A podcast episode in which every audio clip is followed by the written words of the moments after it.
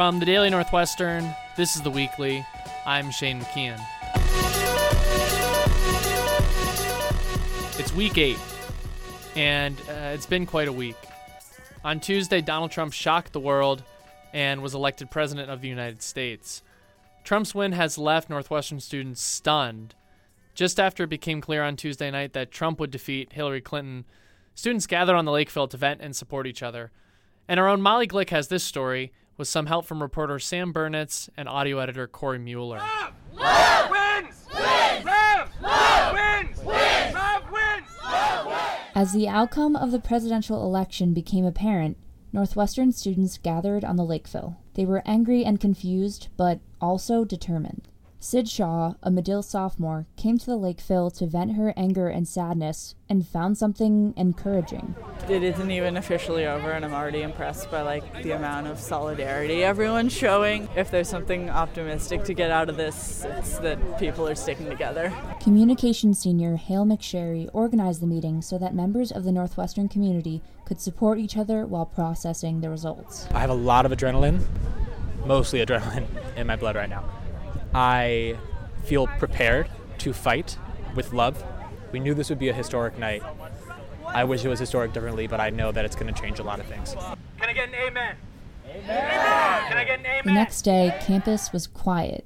It seemed like the only thing filling the silence was talk about uncertainty and fear.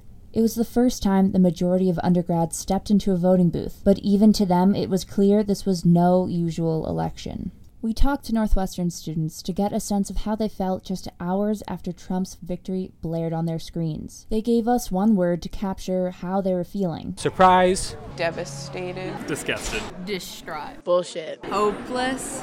For many, the results came as a shock. I went to bed hoping that I'd wake up to good news, and I didn't. That was freshman Kelsey Malone. For those who stayed up, the night played out in stages. Sydney Larrier took us through her thoughts as the numbers trickled in. So I made a conscious decision not to go to like any election parties or things like that, just because I didn't want to be around like the stress of whatever was going to happen. I had this sinking feeling that Hillary wasn't going to make it. But there was like a little bit of hope, but around 8 o'clock that began to disappear, and by midnight it was completely gone. And then by 2 o'clock, I was in the morning, I was just numb. For sophomore Chloe Forte, the results that baffled so many of us came as no surprise. All that comes down my Facebook feed is pro Trump. Trump came to Tulsa, Oklahoma, where I'm from, and packed it out, and everyone was very excited and very hopeful that he would bring the change that they wanted. So I knew, based on that, that a lot of the country is feeling that way. I'm happy that like now the rest of the world is woken up to the reality that a lot of us knew existed. So, what will a Trump presidency even look like? I don't believe that all of Trump's interests are going to align with the conservative Republican Congress and like Senate. I'm hoping that he won't be able to pass a ton of really horrible things. I'm thinking that he'll probably get rid of a lot of the things we already have. I just hope that the damage is mitigated to setting us back about 10 or 15 years as opposed to like 30 or 40 years. That was Michael Hendon, a McCormick sophomore. For now, Hale McSherry advises us to be there for our friends and family, and not to give up. I think we're really being called right now to spread peace and light and love as much as possible, and that's through not being silent and through fighting, not just on election day, but all year long.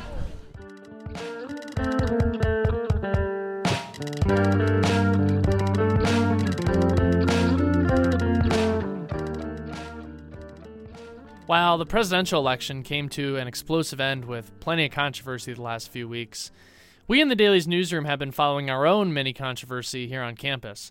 Some have called it Moldgate. There have been reports of non toxic mold in students' dorm rooms all across campus.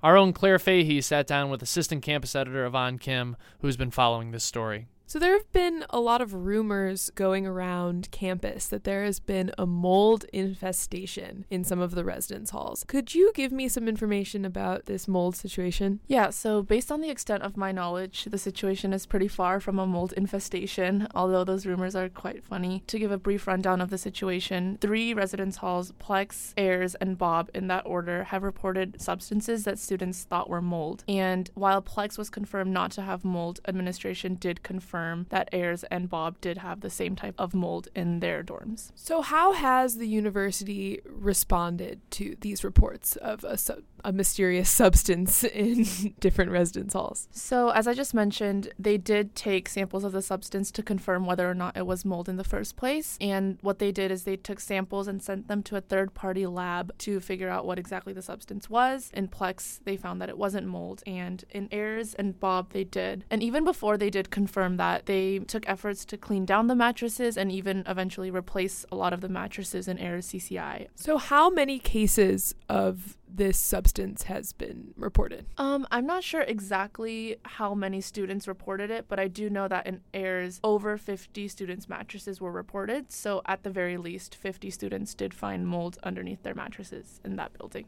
Has anyone had to move out of their dorm? Based on my knowledge, nobody actually moved out of their dorms. There were students who had to sleep in their friends' rooms or in sleeping bags or couches while their mattresses were being replaced. Paul Riel, who's the assistant vice president of residential and dining services, said that the university did offer to allow students to relocate, but students also did respond by saying that they never received those offers. So we're not quite sure on where the university stands on that issue.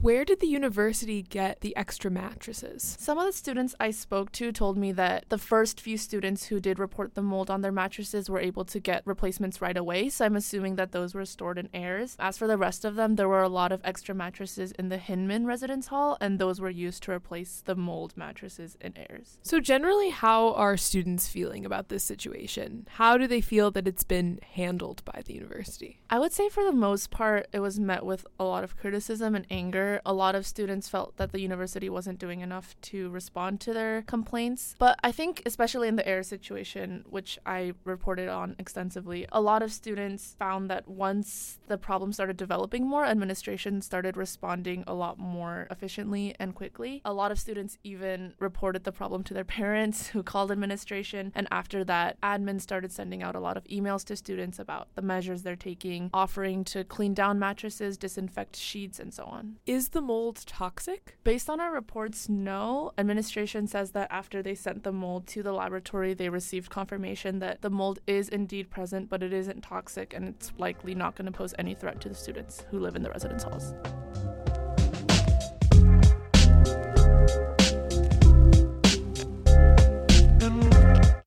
Mold has also been found in Bobb Hall. Our own Davis Rich talked to some students who live there about dealing with the mysterious substance. Do you know Sully from Monsters Inc? You know how he's like aqua and furry? Like that's what was laying on my floor. That's freshman James Walker. When he arrived at his room in Bobb to move in during welcome week, he found mold all over his new living space. It was not only in the middle, but it was also in each place there had been pressure under the bedposts, under the trash can, under the chair legs, and the desk legs were the worst. But by far the worst was the each chair has like those uh, gray foam cushions, and it was like coming out of the gray bottoms of both chairs to a point where like it was again it was almost in the moving and breathing state of uh, an organism. Walker and his roommate reported the mold and were quickly moved to another room. Yet, according to Walker, persistent health issues indicate that mold is prevalent in his new room as well. I've probably spent in excess of 15 to 20 dollars on tissue boxes. We think it's because of mold. We stopped using our air conditioner because we thought that might be the thing doing it, and we just use our win- ventilation. But we um, still have had the same symptoms. Walker isn't the only Bobb resident who has had health troubles. After a cold persisted for a month and a half, Annabelle Mendoza went to go to the doctor. I was like, this is something more than a cold. This sounds really gross, but my nasal congestion got like so bad that I just went to the doctor.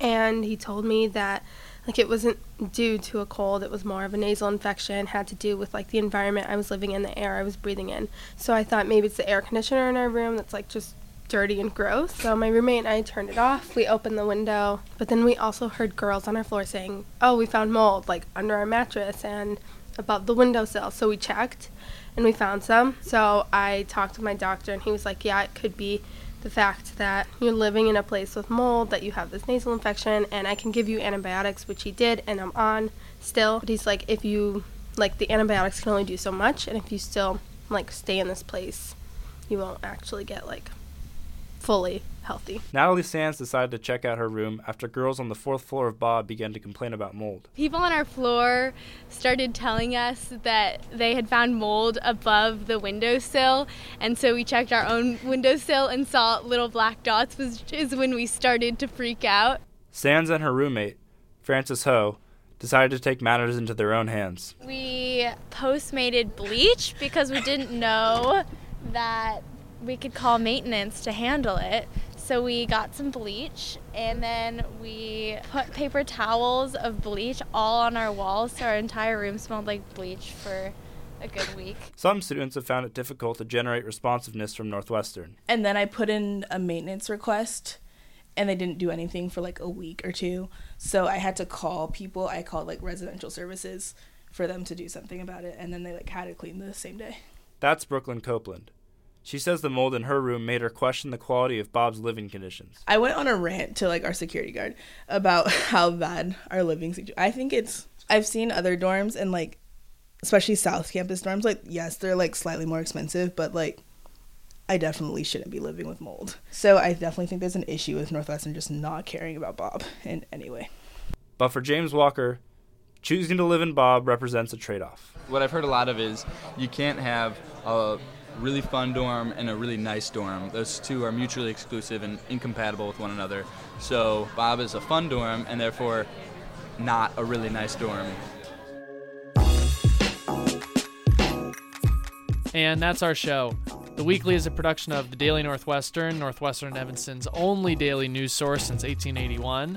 Thank you to Molly Glick, Sam Burnitz, Claire Fahey, Yvonne Kim, and Davis Rich, and to WNUR's Alex Letterman. If you'd like to join the Daily, it's never too late. We take people all quarter and all year round. Go to dailynorthwestern.com and click the Join Us button. The Daily is on Facebook, Twitter, Instagram, and Snapchat, as well as a newsstand near you. Our audio editor is Corey Mueller. I'm Shane McKeon. Thanks for listening.